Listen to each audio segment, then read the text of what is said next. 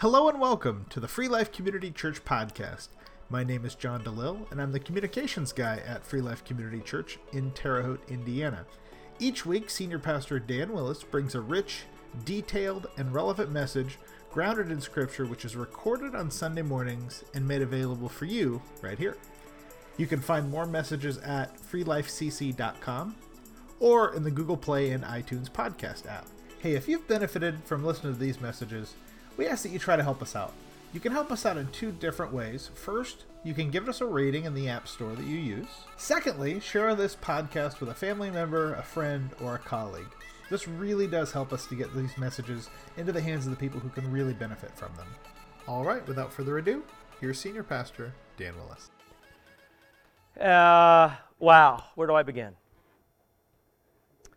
You know, this message, friends, uh, was planned and slated to be on this day long before we went through what we went through this past week. Yet, just another coincidence. Last week, uh, in the in the message, we talked about uh, person upon person from Beth Sunday School class said that it just reiterated what they learned in the Sunday school class. And no, Beth and I did not collaborate. We never do. That may shock you. You may think it isn't true, but I'm telling you it is. Friends, I don't know how you can't see God if you don't. I don't know. I don't know how you don't know. If you're not seeing God, you're not spending time with Him. Amen. It's, it's real simple to me. I don't, I don't know any other way to put it. And I'm going to tell you something. Uh, let, me, let me go back a little bit. When I was growing up, there was a show on television called The Flip Wilson Show. Anybody remember Flip Wilson? Yes. Flip Wilson was uh, hilarious. Who, who doesn't know who Flip Wilson is? If you don't know who he is, raise your hand if you don't know. Look at, look at him. You make sure you don't know who Flip Wilson is, Bob.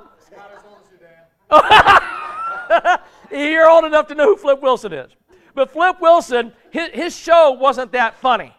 But he, but he had this little thing. He always said this main thing, and people would stay on the, the television. It was black and white television at that t- point, you know, unless you had color, and at the end you did.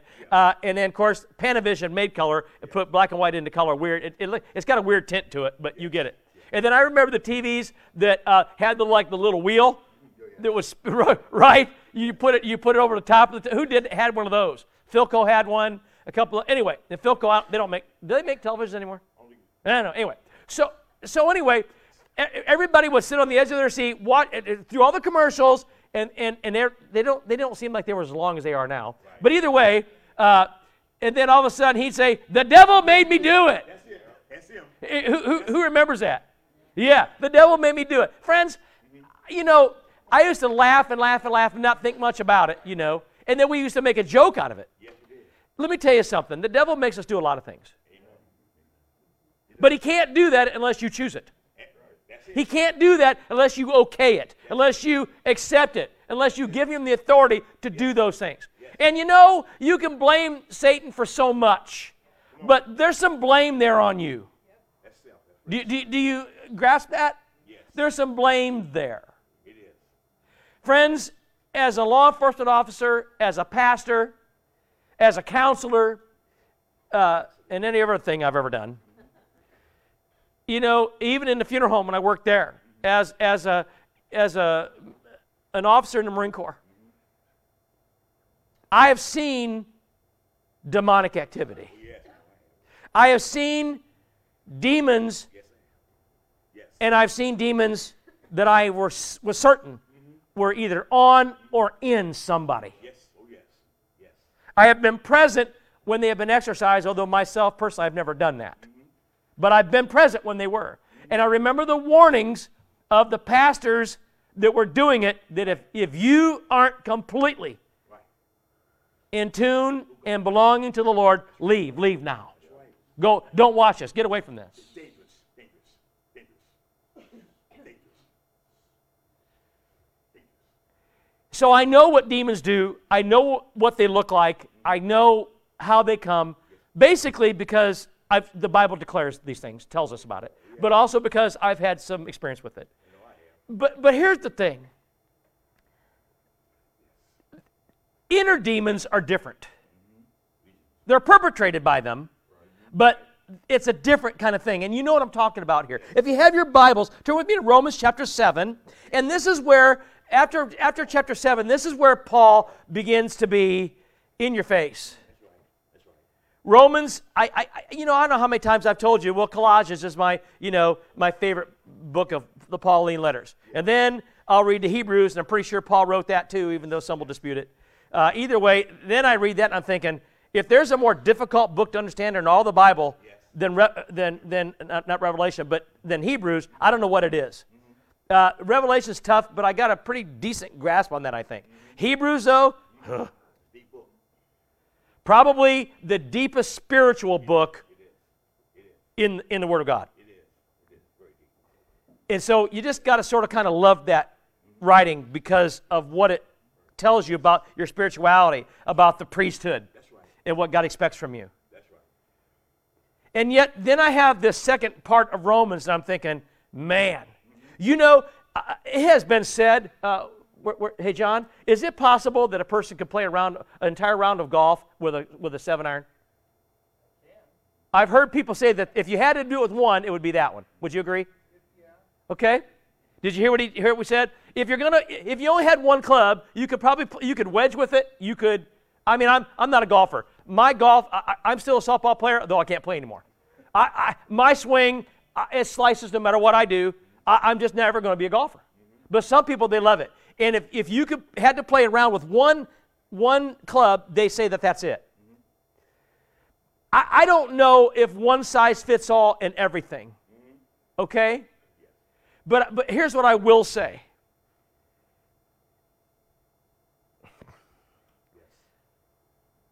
Sometimes we're looking for answers in too many places, Exactly right. Exactly. Exactly. and there's only one answer. Only one. And in, in the book of Romans, from 7 forward, Yes. if you if you had to really understand the depth of spirituality the, the seven forward in romans would be in my opinion more complete if there was nothing else to look at than almost anything else in the, in the word of god That's correct. That's correct. you really you really see where paul's at and he he is spot on because he's writing to people in the roman government as well as the people of rome and and they were no nonsense show me let me see it i'll believe when i see it kind of people let me see the logic paul is incredibly logical because he's seen it.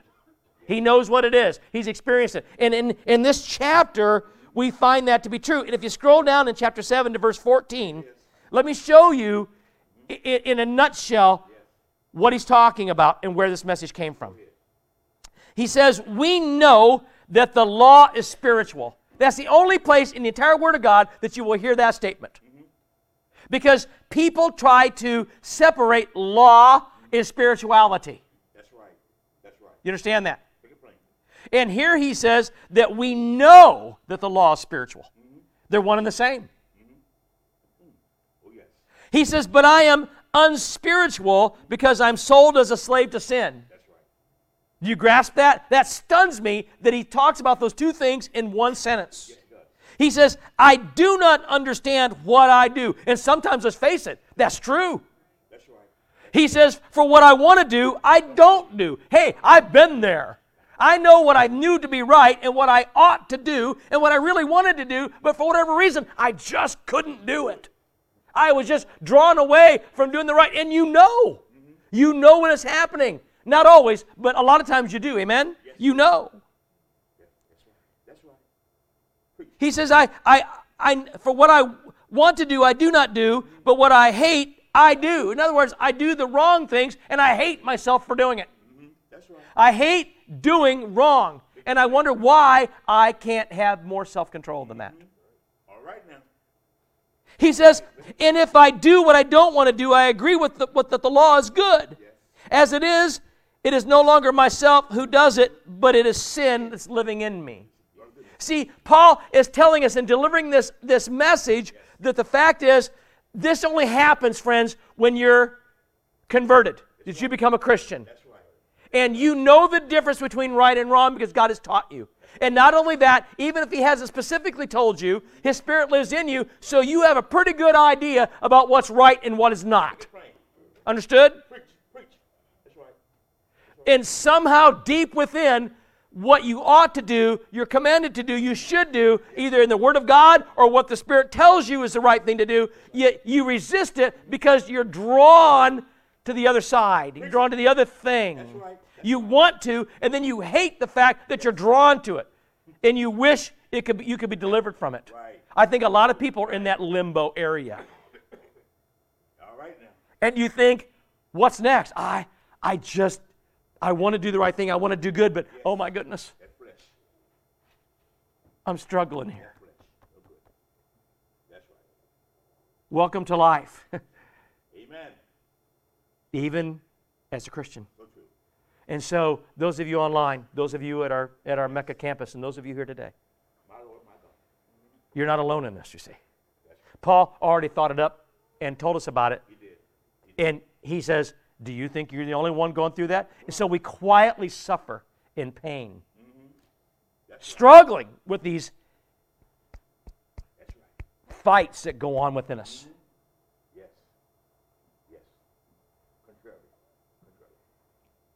He says, I know in verse 18 that nothing good lives in me. That is, it's in my sinful nature. That's right. For I have the desire to do what is good, but I just can't carry it out. Right. For what I do is not the good I want to do. No, the evil I do not want to do, this I keep on doing. Right. Now, if I do what I do not want to do, it is no longer I who do it, but it's sin living in me that does it. Now, Paul is not letting you off the hook, even though it may seem that way. Come on now.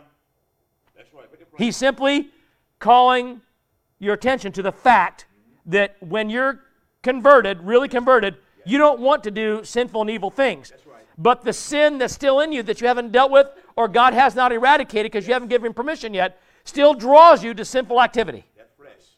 And when that happens, there's a struggle between your flesh and your spirit. There's the problem. So he says in 21, I find this law at work, the law of humanity. When I want to do good, evil is right there with me. For in my inner being, I delight in God's law. I read the Word of God, I pray, I spend time in Bible studies. I want to do the right thing, but doggone it, I get out there in the world, and before you know it, I'm, I'm drawn to it again. And I think, why go anymore? Why, why go to Bible study? Why pray? Why spend time in Christian fellowship? Why, why, why? Because I keep drawing back to the garbage that I don't want to do. And as Sue would say, where's Sue? She leave already? Oh. Sue says, I don't want to be that way. Anybody heard Sue say that? See, this is what we're talking about. She's not the only one that says it. Yes. Oh yeah. How many times people come in my office and sit down, I, I don't want to be this anymore. I don't, I don't want to struggle with this anymore. I, I know what I want, and that isn't it. Yes. Everything I've done my whole life, I don't want that anymore. I want this. I want, eh, but it, gosh, it's so hard. Yes. Why is this so hard? I thought when I got saved, I would have all this power and I could just cold turkey be done with it. Mm-mm. Mm-mm, mm-mm, mm-mm. Oh, the power's available to you. Yes. But this is what Paul's talking about. You see how relevant this is? We live in an age of relevancy, yeah? We want, we want the meat and potatoes. We want to be relevant. Well, this is, re- this is as relevant as it gets, Come on now. Okay? You know what you want, but you struggle right. to get it, maintain it, Yes. and live it, yeah? Amen. That's right. That's right. He says in 23, I see another law at work in the members of my body. Waging war against the law of my mind and making me a prisoner of the law of sin that is at work within the members of my body. That's right. That's right. Mm. Yes. Yes. What a wretched Man I am. Who will rescue me from this body of death? Wow. He calls this a body of death, and it is. It is. It is. Big time. Now, understand what he's saying here. When he says that this is a body of death, two schools of thought, and this is where we theologically struggle. Everybody knows that before you get saved, you live in a body of death. Amen? That's right. That's right. But what happens when you got saved and it's still a body of death?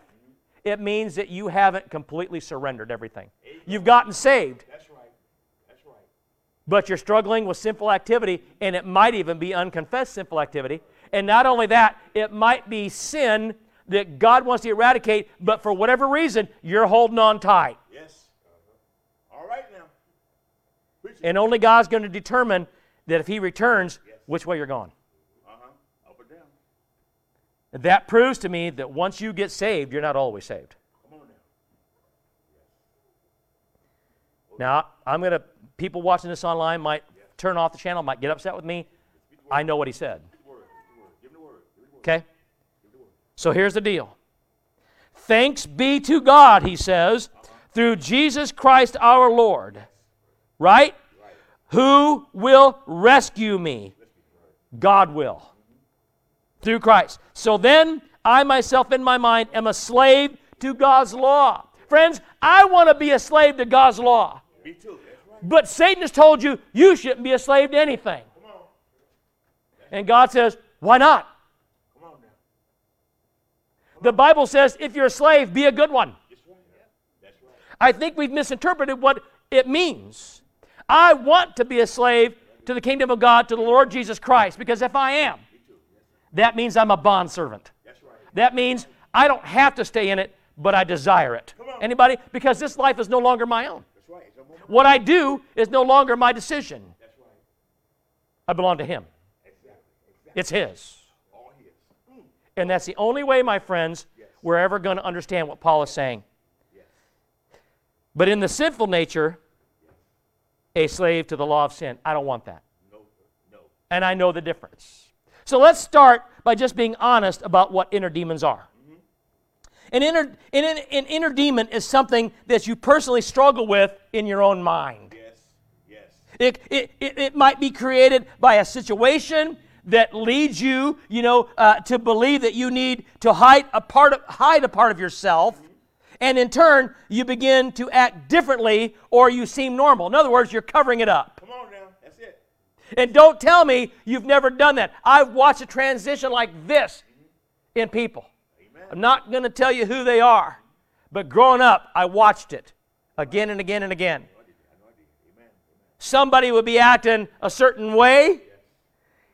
Someone would come to the door, and all of a sudden it's like, oh, hi there.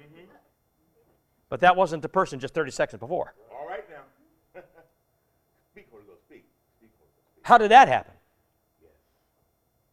Oh yes. People where you know something's not right. And you say, what's the matter? And they go, oh, nothing. Come on. And something is happening. Mm-hmm. Something not right. Yes. You know it, and they know it, but what are they doing? They're playing a game. Self protection, maybe. Pride, maybe. Yes. We're going to talk about all those things. Mm-hmm. It. But the fact is, you act differently so that you seem normal. But you're anything but normal inside. Anybody been there before? Go ahead now. Go ahead. Or it could be caused by circumstances that give you this underlying feeling that limits you. Right? Anybody ever felt limited by their feeling of something? Well, sure you have. Yes. Or you're not human. And I suspect that everybody in here is. Amen.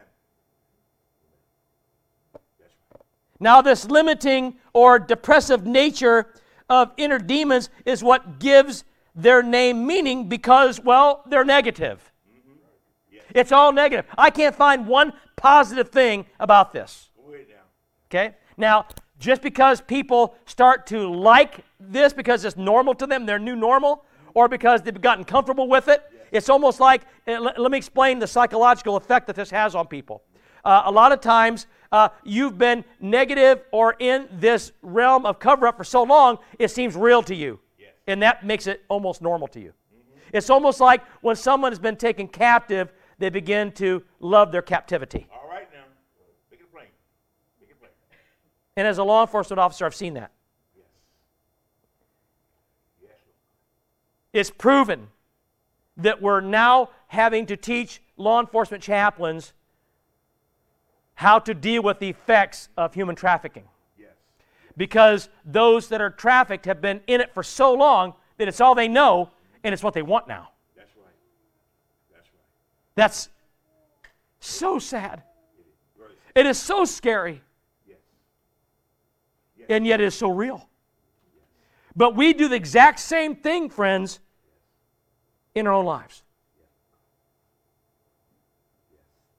Because it's this inner belief, a set of ideas or feelings about life that, when talked about, it seems easy for others, you know, to deal with. But when trying to work around them yourself,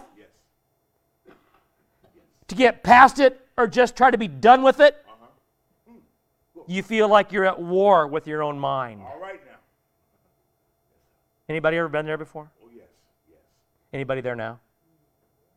Yes.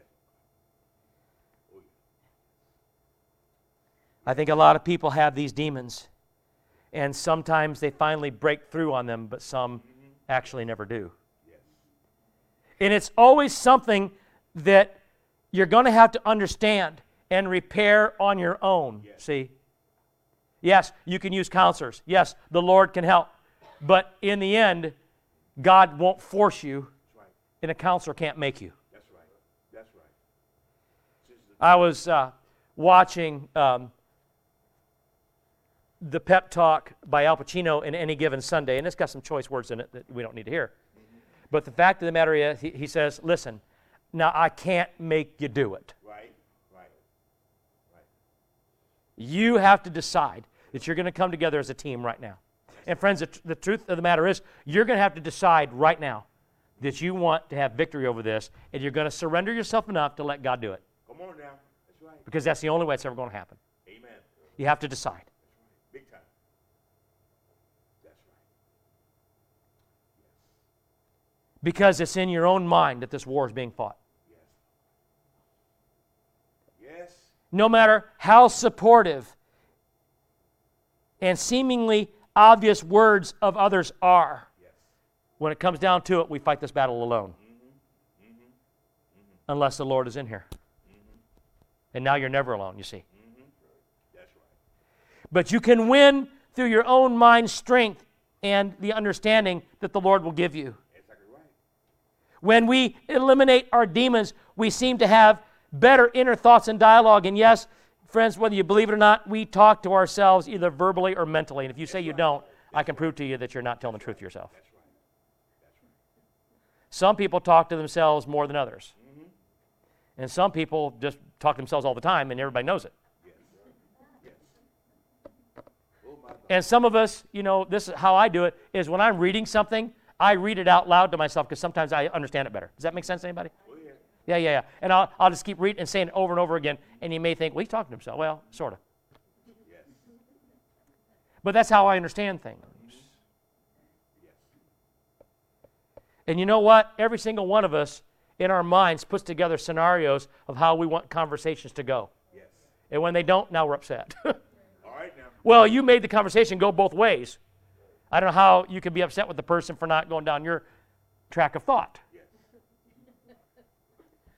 And don't tell me women are the only ones that do it. Guys do it too. Come on now. Guys psych themselves out knowing there's going to be some kind of a, uh, uh, you know, discussion, right, with their spouse before they get there. They say they don't, but they do. Yes. Okay? I know that because I've counseled many law enforcement officers who couldn't understand why their wives didn't respond in the manner and way that they thought she should. Yeah. Yeah. And one female officer who did the same thing mm-hmm. with her also male law enforcement husband. Mm-hmm. That's part of being together. Mm-hmm. You see. That's right. Oh yes. But when we do this, we begin to feel better about living life. But when your demon or demons are in control, you begin to feel uncomfortable and then constantly bothered, Yes. no matter what you do or where you end up. And it doesn't matter who you are, rich or poor, intelligent or not. Inner demons are not always seen by everyone or even anyone. Yes. And there's a song out there, and I can't remember um, what, but it's a Christian song. I used to sing it like 30 years ago uh, at my first church. Uh, but Oh yes. it said that on and on people go in private pain. Yes. And it resonated with people because when I would sing it, I could see the pain in their faces, and they knew. Oh, yes. Mm-hmm. Oh, but if you're around someone long enough, their demons can change how that person normally acts, mm-hmm. changing into a person that you don't recognize Right. for no apparent reason. Mm-hmm. All right. Paul discusses in this passage the contrast between the desires, my friends, of our humanness, right, and the desires of the Spirit. And he talks about the struggle that happens between the two. He says that sin is what is responsible for human desires because we pursue the laws, friends, of Satan, which is sinful. Yet the spiritual mind delights after the laws of God. That's what he says. Right? You might want to write that down. Yes. And he concludes, friends, that it's only through Jesus that we can be delivered from this law that leads to death. The fact is, every one of us has, in some manner, inner demons. Mm, Oh, yes. They may be different for different people. Some are the same and some aren't. But remember, I'm not talking about these supernatural spirits that take people over in possession. I'm not talking about that. They're there, but I'm not talking about that. I'm talking about the things that we struggle with as Christians on a daily basis, things that don't belong there Yes. because we belong to Christ, shouldn't be there. But they are nevertheless. That be it. And the reason is because they are just as dangerous as the supernatural ones because they're still controlling. Yes, they are. Oh, yes. And the supernatural ones encourage us, friends, to either embrace them or do nothing about them. I was at uh, my chiropractor up in Rockville yesterday, and on the sign is for a chiropractic adjustment, but it says the five most dangerous words. Maybe it will go away. Uh-huh. All right now. All right now. And I thought, okay, God, I get your drift here. I get it. Because don't tell me that you haven't said, maybe it'll just go away. Mm-hmm. Oh, yes. Yes. Yes. You see, having this awareness of the struggles and encouraging each other to continue the fight will help us and go a long way, I think, toward defeating these inner demons. And by the way, knowing what God's word says about these things and putting it to practice is going to help you avoid sin as well. David says in Psalm 119, I have hidden your word in my heart that I might not sin against you. Yeah? So let's talk about these inner demons. The first one is selfishness. It is. All right now. selfishness.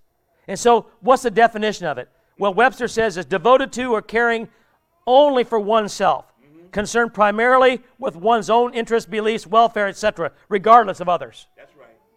That's right. Now, I think, friends, it's easy to let our own personal desires dominate our decisions and our actions, while at the same time disregarding the thoughts and feelings of others. Mm-hmm. My goodness, I almost sound political. All right now. Huh?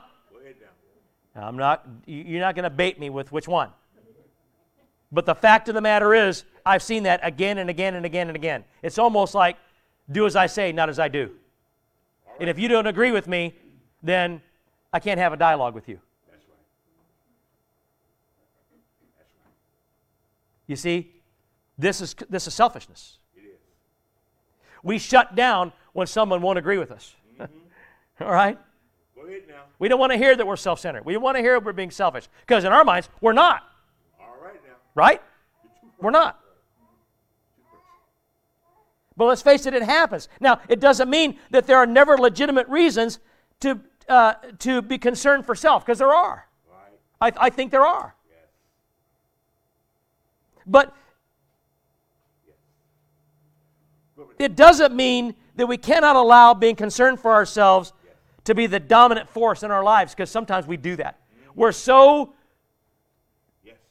Decided that we're right and that what we want is good right. and it's the right thing to do, that we will step on anyone and do anything to get it. Get it. That's right. And that, that can never be right. All right. It can never be right. Yes. But unfortunately, that's exactly what many do. And I don't have to tell you that we, we've bred this brand spanking new generation and some after it, friends, that are so self centered and so selfish that it's become not just obvious, it's become an epidemic. And I, I blame parents and grandparents for it. I do. And then I blame society for, for making a mold of it. It's now expected. Oh, yes. That's right. I was raised, you know, in, in an era where you didn't you didn't expect anything except for what you worked for. That's right. Oh, yes. Yeah, I've done that. Oh, yes. Yes, I have. Yes. And if you didn't have something, you didn't work hard enough for it. That's right. You didn't study hard enough for it. You didn't train or practice hard enough for it. That's right. I've seen it in sports. I've seen it in school, Yes. you know, Yes. and, and, I, and I've seen it as a teacher and a professor. Oh, yeah. Oh, yes. And I'm going to tell you something. I've had good students and I've had poor ones. And I've had students that came to me and demanded in college that I grade theologically on a curve, on a curve, so that it would be fair. And it would be fair to a lot of kids in the class. But what about the two or three that had nearly 4.0 grades in my class? Is that fair to them? No, it's not. No, it's not. But somehow, everybody else thinks it should be that. Friends, you, you got to be real careful about this. Amen. And I'm not trying to go across the board and say it's this or that. But what I am saying is there is selfishness in the world today. it is. A lot of it. It is. Big time. Big time. Big time. Self entitlement reigns these days. We're constantly looking out for self more than others. And I, I can't tell you how many times in the last week I've seen dangerous and reckless driving simply because somebody couldn't be patient enough to allow traffic to pass before they turned. All right now. It, was, it, was, it, it, was, it wasn't just ridiculous, it was stupid. And I can use that word, by the way. My God, my God.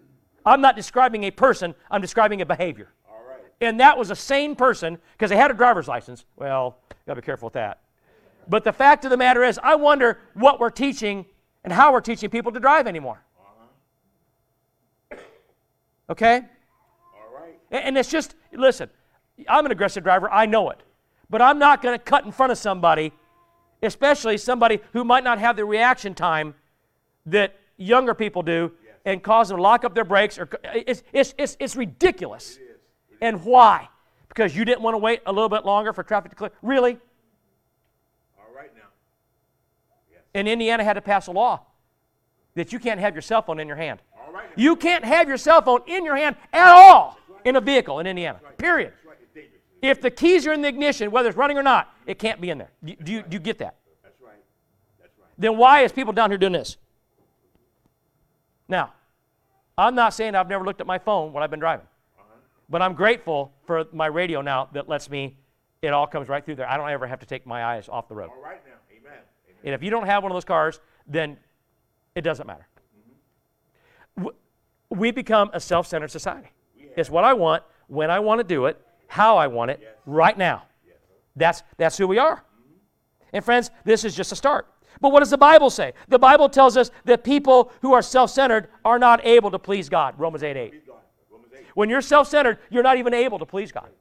That means to me, today, not very many people are able to please God. That's right. In the flesh. That's right. That's scary. Okay? In fact, self centeredness is a sin because it leads to being devoted to self gratification and overlooking other people's needs. Again, Romans 2 8, James 3 16. And further, self centeredness and self love are totally opposite to the teachings of Scripture That's right. because both attitude involves selfish behavior. Mm-hmm. Mm-hmm. It's just fact. Mm.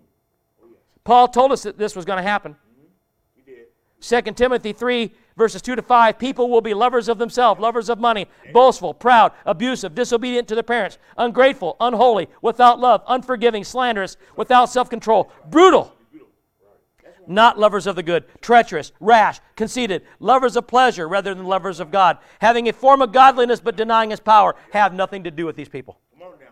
The word says. The word says. That's in the Bible? Uh huh. It is. Romans 8. Word for word, I might add. Word for word. So, what do you do with that? Delete it? Disagree with it? You can't. And if you do, you're in denial. God will withstand. 1 Corinthians 10 24, Philippians 2 4, Galatians 6 2. No one should seek their own good, but the good of others. Look not to your own interests, but each of you to the interests of others. Carry each other's burdens, and in this way you will fulfill the law of Christ. Friends, we don't have to let the inner demon of selfishness control our thoughts, our decisions, or our actions. You don't have to. It is an inner demon. It can be defeated because Jesus did it on the cross. That was the greatest That's right. act of something for others that I've ever seen, I've ever known. There, there, there is no selfishness or self centeredness in what he did at all. And you know what? I didn't deserve it, but he gave it anyway. You see? That's right. So, how can I be then? Secondly, greed. Greed. Here we go. Greed is a lack of contentment, plain and simple. That's what it is.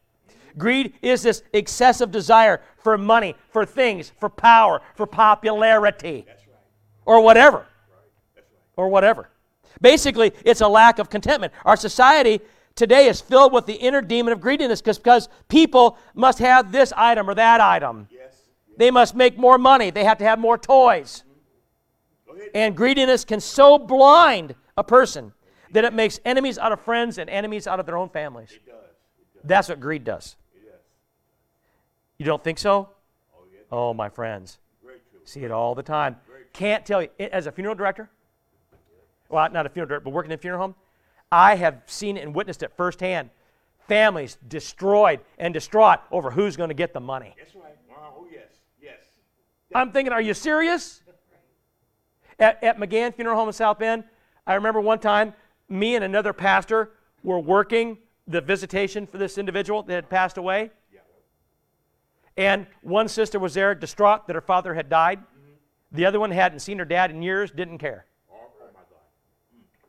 They didn't think she'd even show up, but she did with their family. And, bef- and within five minutes of, of that family getting there, it was a free for all. They were literally duking it out. And I knew we had a serious problem when one husband had the other husband by the throat, on the casket, mind you, over the money. And the other, the other guy was an older pastor, and he said, You think we should go in there and break it up? And I said, Are you out of your mind? And so I, we called the police department, and they, this is no kidding. They had them all lined up along, along the wall with a casket to the side here. Here- You're supposed to be honoring this guy, and, and they're all lined up, and they're all like this, shirts all hanging out, all disheveled. And, and, and, and the law enforcement officer said, You ought to be ashamed of yourselves, every one of you. That's right. That's right. That's right. And I thought, That's a dirty, rotten shame that he had to tell them that. It is. It is. And some of them were like, yeah. And some were like, no. I witnessed this. I saw it. It happened. Go ahead. That's right. And the very next day, Pat McGann called that family and said, called another funeral home, have them come get him. We're done here. Uh-huh. Well, we, no, we're done here. Yes. There is no excuse for that behavior. It was money. It was. Over money. Greediness. Greediness. Greediness. Greediness. Greediness. And I'm sure that the deceased would have been wickedly pleased with him for that. Oh. Huh? See, friends, I've seen this before. And it's not just over his money, it's, other, it's, it's, it's power, It is. it's, it's, it's, it's jealousy, it's all of these things, you know. Mm-hmm. And, and friends, this, this thing of greed, will, this inner demon will cause us to go back on promises. It might even cause us, friends, to lie and maybe even steal when we otherwise wouldn't. And when we ask others, you know, about their poor attitudes or the changes in their lives, or maybe somebody's doing it to us, they're, they're, they're asking us about this poor attitude or these changes that they see that, that weren't there before. And maybe it's because we're pursuing greed, we become defensive. We won't understand what they're saying because we're sure we're right. And then we'll deny it's even happening and don't tell me it isn't true because I've seen it. And you know what? I'm, I'm brave enough to say that's been me a time or two. You just don't see it. Because in your mind, you deserve it. Yeah, Lord God. Paul talks about it in 1 Timothy 6, verses 9 to 10. Those who want to get rich fall into temptation and a trap into many foolish and harmful desires that plunge people into ruin and destruction. That's right. That's right. For the love of money is a root of all kinds of evil. Now, I've heard people misquote that. They, they've said that money is the root. No, it's not money, it's the, it's the love of it. That's it. That's it. That's the problem. Some people who are eager for money, Paul says, have wandered from the faith. Did you hear that? Paul says some people who are so eager for money have wandered from the faith. Or, and I would say, I, I don't want to add the scripture, but sometimes we've compromised the faith That's right. in order to receive it and told ourselves and justified that it, it's okay. Right? Ahead now. And he says they've pierced themselves with many griefs. Now, I don't think anything more needs to be said about this, but I want to tell you about the attitude of contentment, which is just the polar opposite. In contrast to the inner demon of greediness, there's this attitude of contentment. And, and, and Paul says in, in 1 Timothy, the writer of Hebrews in 13.5, and Paul in Philippians 4, godliness with contentment is great gain. For we brought nothing into the world and we can take nothing out of it. But if we will have food and clothing, we'll be content with that, Paul says.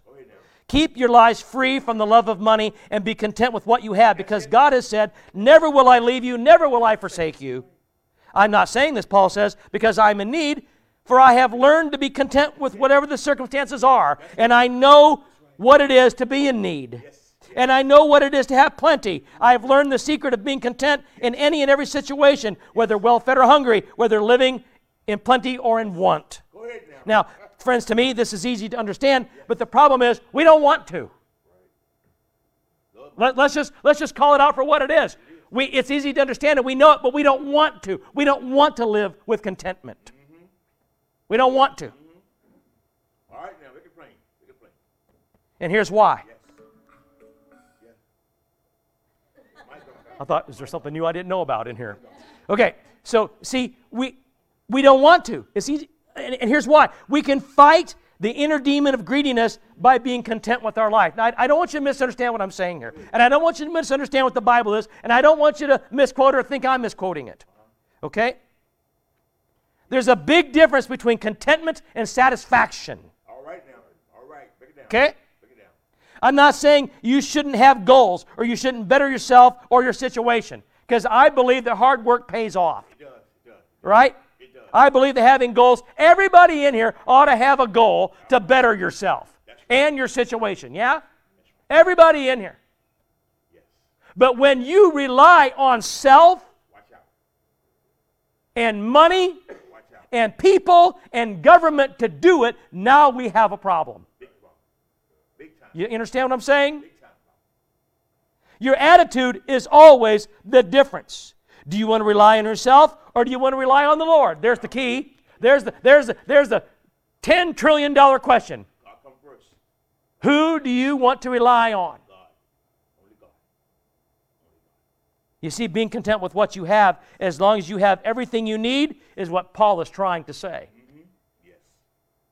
But when you are never satisfied, when you can never have enough, when you're never content with what the Lord has given you, then you have a problem. Big problem. See, see this, is, this is it. Because you'll do anything to satisfy yourself and you'll justify it every single time. Come on, Lord. And yet, greed has another face, friends. Mm-hmm. And I stuck this one under greed because you could make it its own standalone, but I think it needs to be here, and it's called lust. Because lust isn't just sexual. Mm-hmm. It is, it is a lot of the time, and most of the time that's how we, we put them together. But it's not always sexual. All right now. That's right. Yeah? That's right. But the word lust comes from the word love in the Greek that is translated eros. Yes. Okay? Am I right, Pastor Bob? Right. Right. Right. Right. Okay? So we know what Paul's talking about here when he talks about the lust of the flesh. They're a lot of times sexual, but not always. And they're all dangerous. And it's a tremendous problem in our society today because it's an inner demon that causes so many people to struggle with this, that, or the other thing. Allowing impure thoughts eventually leads to impure actions, whether sexual or not. Jesus was clear about that. You know, when you look at and think about these things, you've already done it, friends. It's done. Yes. Sure, it can be forgiven and corrected, but you've done it. You see. And we need to look at the sexual side because the ability of pornography only exacerbates the problem in our society today. I want to tell you right now. Some people think that it's normal and okay to use pornography in order to satisfy their sexual desires, but Jesus said something else about it. Come on now. 100%. Matthew 5 28. Look it up and read it. It's right there. He said it. And no, it isn't okay to spice it up, friends. Come on now. Okay? That's it. Or do and desire unnatural things even if you're married. I've, I've had uh, uh, Christian couples tell me that. Well, we're married, so. And? Mm-hmm. All right now. I, you wouldn't think I should have to go down that road. Mm-hmm. Do. Do. But I believe that if God lives within you, that you know what's acceptable sexually and what's not, married or not. Okay? Your marriage doesn't give you a license to go outside of the sexual laws of God. Period. Okay? Let's enough said about that. But Paul's clear in 1 Corinthians 7 2. Each man should have sexual relations with his own wife, and each woman with her own husband. Now, notice here, I didn't notice anything about gender differential. Godly men and women will be considerate of the sexual desires of the opposite sex, and here, what, what Paul says is they're going to dress appropriately. Now, do I think you need to wear long dresses and skirts and collars up here? No. But come on. Right?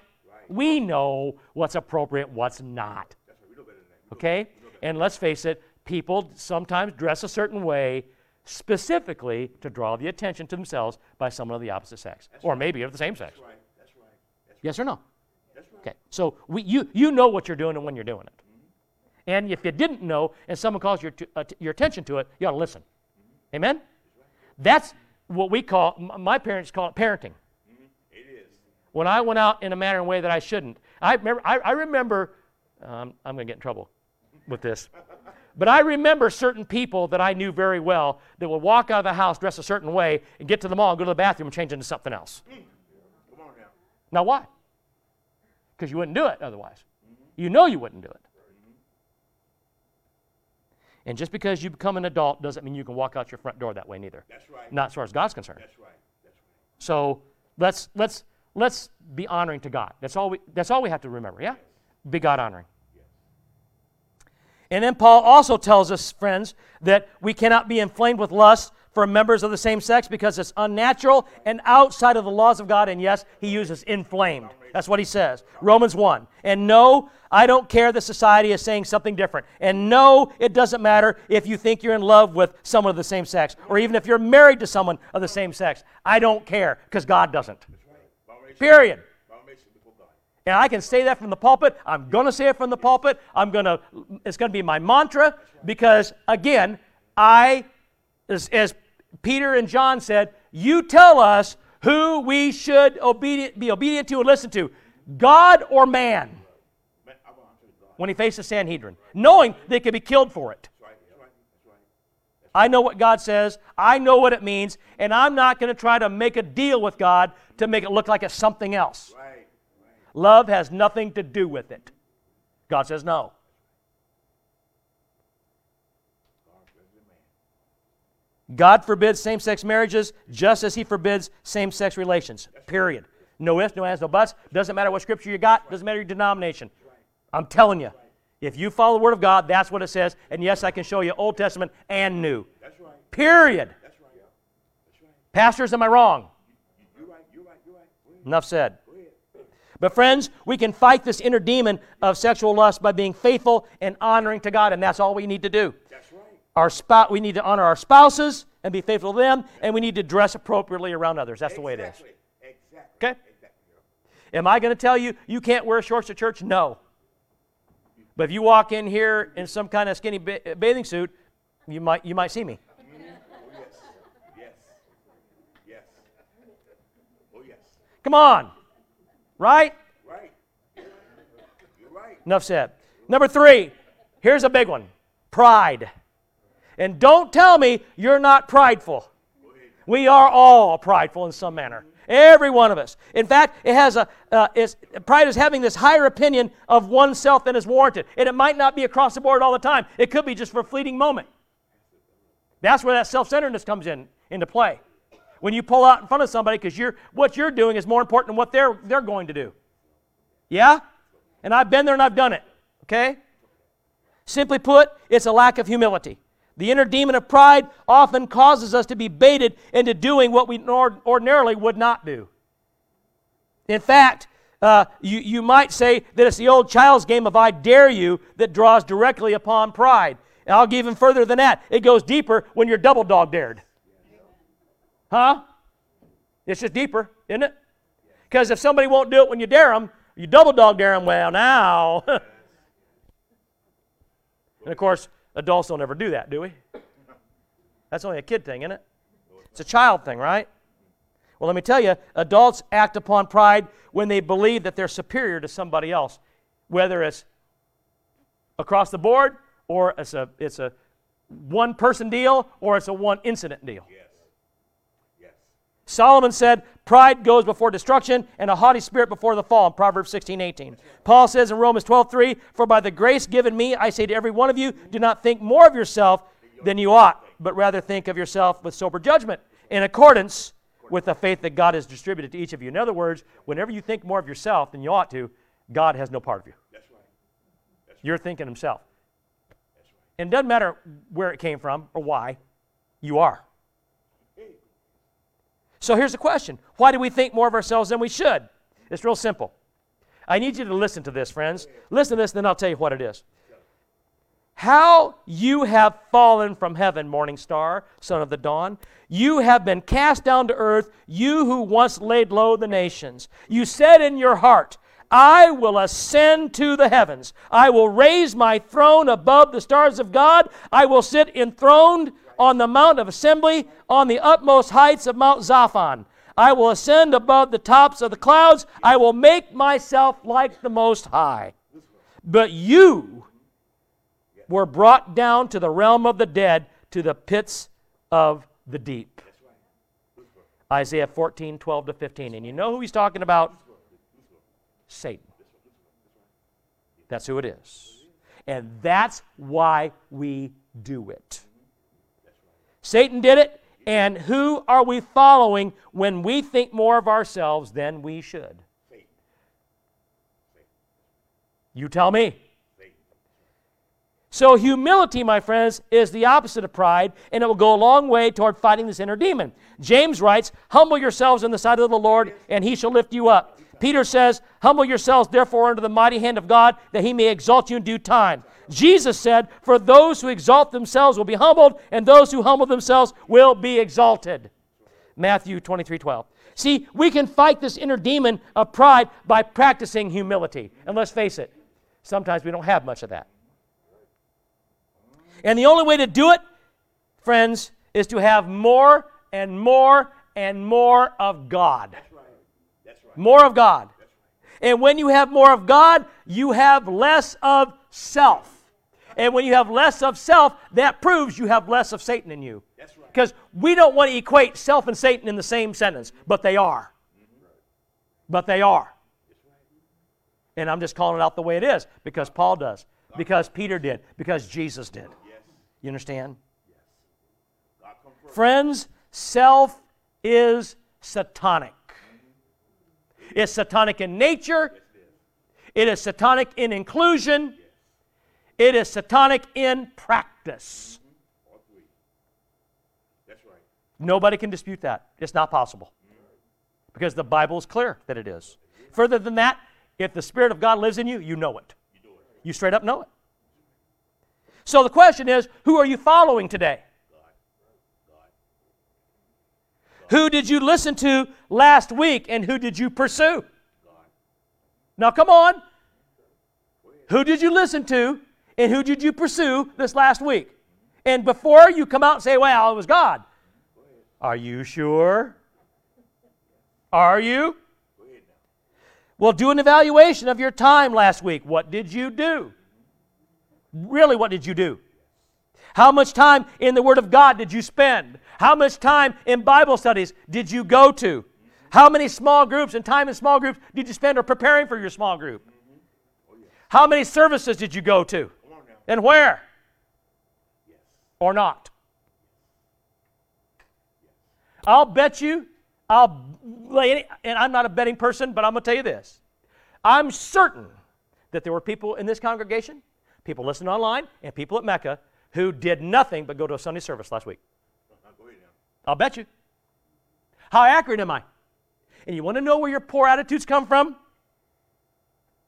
Tell it. Need I say more? Tell it. You know how I know it, friends? Because when I don't spend time there, I know what my attitudes look like. Anybody identify? Who, who's done that before? Who knows? Yeah. See, this isn't, hey, hey, hey, I'm not pointing fingers. I'm simply saying this is a fact. And when your attitudes are poor, when you think poorly of other people, when you're at odds with other people, when you start getting self protective, I know where it comes from. I know 100% where it comes from.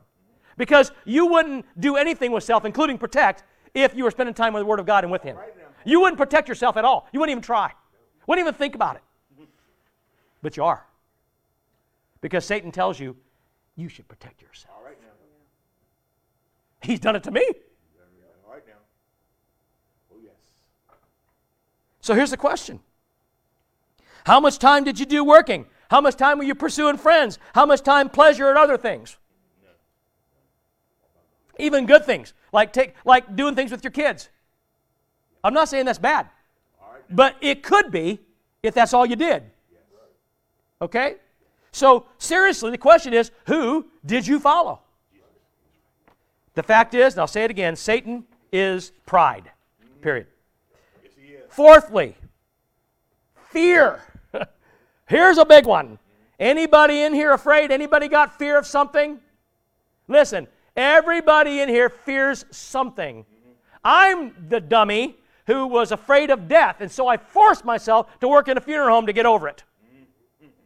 I don't fear that anymore. All right now. I see some creepy things in there, but I ain't, I'm afraid of it. Okay? Everybody fears something. Okay? Whether it's failure, not measuring up, not being good at something. Hey, come on. But where does it come from? You see, this is easier to understand than we typically make it. The Bible tells us not to fear or be afraid more than 360 times. And the reason I say more than and not exactly is because depending on the version that you have, certain words might be translated fear and others might not. But it's over 360 on all of them. And, and I think there's a differential of about five, maybe. 360 versus 5. I think the Bible's telling you don't be afraid. huh? All right now. Yes. And so, friends, yet we still are. That's right. If, the, if God tells us not to be afraid because He is with us and that we belong to Him, then why are we still afraid? Mm-hmm. Why does this inner demon control us so much or so much about us? Do you know that fear will make us do things and not do things at the same time? Fear does that. Fear alone. Fear of rejection. Huh? Fear of failure. Fear, oh my goodness, the list goes. I, I couldn't make a list for it. You couldn't make it. You see, because Satan wants to control us, he uses fear to do it. If, if God says don't fear over 360 times, fear doesn't come from God. Because God says don't do it. So where does it come from then? Well, the adversary brings it. So this is why God repeatedly tells us not to fear. In essence, God is saying, don't let Satan control you. All right now. If fear is how he does it, or one of the ways he does it, clearly we need to look at the bigger picture and say, I'm not going to let him control me. Not with fear or anything else. Because that's what he's trying to do. Satan is afraid of God, and he should be. Yes. Did you? How many of you knew, knew that God, Satan was afraid of God? Mm-hmm. Who didn't know that? Who didn't know that Satan was afraid of God? Because he doesn't seem to be sometimes, does he? Pretty bold. But I've seen bold people that were scared to death. And I'm pretty sure Satan's scared to death. You know why? Because he knows where he's going. He knows what's going to happen, no, ma- no matter how temporary his victories seem to be. You know, you've heard the, the, old, the old adage every dog has his day. He's going. Gonna, he's gonna have his day. Plan. Okay? He, he's gonna he's gonna stand himself up, stand himself up in the temple in Jerusalem. He's gonna say, "I'm God," but that's as far as he's gonna get with it. That's right. Yep. You you can say a lot of things. It doesn't make it so. I remember uh, uh, uh, one of the funniest shows I ever watched was Sanford and Son. Oh, yes. And, and I, am going to tell you, I'll never forget the time when this, this attorney came to the house and, uh, uh, and Fred said, Are you an attorney? And the man said, Well, depends on who you ask. Right. You ask me, I'm an attorney. Well, who says you ain't? State of California. What? Right? You, you can think anything you want, but it doesn't make it so. Okay? Satan may say he's God, and he'll convince some people that he is, but you and I know better, and anybody who's got God in him knows better. And God says, Don't be afraid. He wants to take as many of us with him as he can because misery loves company and Satan's no different. But what are we really afraid of, my friends? You know what we're afraid of? Not being in control. And this actually controls us. Write that down. You are afraid of not being in control, but that actually controls you. This is a psychological thing. I learned this in school, believe it or not. Oh, yes. Okay? Not being in control actually controls us. Some of us just want control, and others need control because they feel inadequate in some area and they don't want anyone to know it. Right. Okay? So we control the situation, nobody going to find out. See? Or they simply don't want to try things a different way than they're used to, which means they don't want to be exposed when they don't excel at the new way. I've seen that a gazillion times. But regardless, there are a lot of reasons why we fear not being in control. And the fear of not having control is actually controlling us whether we realize it or not, and most times we don't know. Okay?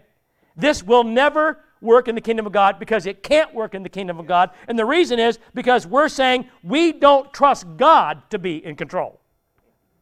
Now, write that down because you can't let that one get away. That's right. If you have a fear of not being in control, you're saying you don't trust God to be in control. All right now. Amen. Oh my goodness. I think I said yikes or Shazam there, but I don't think it was going to fly. Either way, right? That's a fact. Okay? So here's another thing we're afraid of the unknown.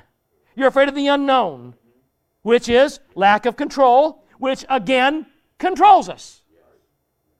Jesus is clear in Matthew 6 that we ought not worry or fear about what we don't know. He ends the passage that we, he talks about this in Matthew by saying, But seek first his kingdom and his righteousness, and all these things will be given to you as well. In other words, stop worrying about the unknown. It doesn't matter. God's in control. That's all, that's all that matters. Friends, I'm going to be really clear. We fear because we seek the kingdom of self, which is and always will be the kingdom of Satan. That's why we fear. And that's why we want control. And we do this rather than the kingdom of God because fear is debilitating, it is dangerous, and it can be the death of us for eternity. It can be. It can be. Okay? Fear is real. And some people fear so much that it makes them physically ill. Yes. Upset stomachs, headaches, and anxiety so bad that it feels like your skin is crawling or you just can't sit still. Right. And then it wears you out, you know. Then you're exhausted. And then the worry begins to set in mm-hmm. and a whole host of other anxieties. Yes. Yes. Sometimes we classify them as mental health and they're easily fixed. They're not mental health. They become that, but they didn't start there. And then there are other fears. We're afraid of not getting what we want. We're afraid of losing our health. We're afraid of death. Satan uses all of these things to separate us from the comfort and security of the Lord. That's right. That's right. That's what Satan does with these things. And yes, he's used COVID 19 to do it. Oh, yes. Oh, yes. Now, I, I, do I think we need to do something? Yeah. We need to be smart. We need to be healthy. We need to do the distancing. Wear masks when you need to. Get immunized. Sure. All of those things. And don't be mad at me for saying that. Okay? You can have you, you can have whatever thoughts you want on it. God, God in this nation gave you that right. But the fact of the matter is, immunizations work. Yes. All right. Be mad at me if you want. But I'm telling you, there are things you can do. But don't allow it to control you. Right. Because God is. In every pandemic in history we've ever had, all the way back, it's been obliterated. Every one of them. yes. There's very few that we still deal with. Yes. There's a reason why. Yes. Friends, Fear is an inner demon that literally destroys harmony with God, with ourselves, and with others. It takes us right out of the game. It destroys our joy. It destroys our happiness. It destroys our contentment. We've got to get a grip on our fears. Remember this let go and let God. Go. Amen? Remember who told us not to fear, so much so that he's reminded us again over 360 times in the Word of God, countless times through his Spirit that lives within us. So let's just be obedient and not fear. Lastly, I'm out of time self condemnation. This is an inner demon. And you know what? There's a lot of people in here that deals with self condemnation right now. Say to Satan, Get thee behind me. There is therefore no condemnation in them who believe in God. The, it, it, yeah, he even knows where it is. Friends, failure to forgive yourself for past sins is self condemnation.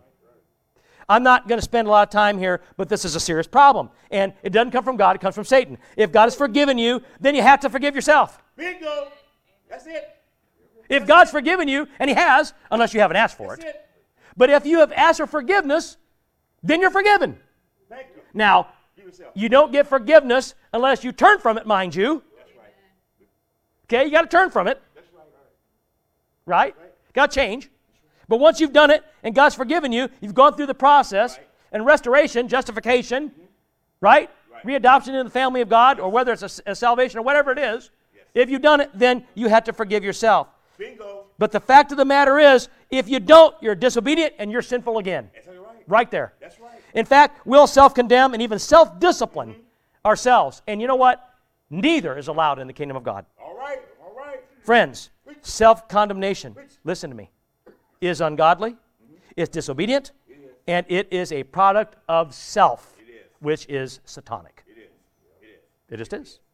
Surrendering completely to Christ is our only hope, whether our feelings of condemnation come from something we've done or something that He is, uh, there's something that was done to us. And Christ is and always will be our identity. That's right. Has to be. In fact, we don't have to be defined by our past at all. You don't. We have to be defined by Him. Either you're defined by Him or something else, and whatever it is, it doesn't matter. Right. If it's not defined by Him, you're not a Christian. That's right. That's right. If, if, if you are not defined by God, then you're not a Christian. That's right. And yes, I can make that statement because it's fact. It's Bible. It doesn't say, I'm looking at your life and trying to tell you. No. I'm just saying, if your life is defined by Christ, you're a Christian. If it isn't, you're not. Okay? So, what are you defined by? Your past doesn't define you. Lord knows I know what my past is. Praise God, I've been delivered from it. No, I have. That's right. So, why would it control me? No, I have. Yes. Yes. Yes. There were people, when I felt called to the ministry, you know, 30 some years ago, that said, Well, you're never going to be a pastor because you got a divorce in your background. Go ahead now. God called me. And then one person Well, you'll never, well, even if you become a pastor, you're never going to be a DS. I'm like, Well, who cares? And this is what I told him. Well, I got news for you. If God wants me to be a DS, I'll be a DS. If He doesn't, I won't. And those pompous guys sat there and looked at me like, How dare you? And they're all dead now. Every one of them. And I'm not a DS, but not because it wasn't available to me, because I didn't want it. Friends, I'm your pastor because this is where God called me. This is where God called me. And if God calls me to be a DS, then I'll go be a DS. And if He doesn't, then I'm not. Because I know who defines me. Amen? And as our worship team comes, friends, we are called to leave the past behind. It doesn't mean that the scars of painful things are gone because we live with those scars sometimes. Yes, we do. And when you if you think you don't, let me tell you something. Remember that when Jesus was resurrected, he still bore the scars and showed them. He does. That's right. That's right. He showed them. He He said, Touch me here, touch me here. Here they are. This reminds you and me of what I have done. You may carry those scars with you, but here's the thing praise God, our scars are redeemed and we are restored in Christ. And we can look forward knowing that these things are redeemed in beautiful ways. So the answer to self condemnation, friends, isn't self forgiveness, it's the forgiveness that we have in Christ. That's right. And because He's forgiven us, we must forgive ourselves. Satan just doesn't want us to see that. Thanks for listening to the Free Life Community Church podcast. For more great biblically sound teaching, visit freelifecc.com.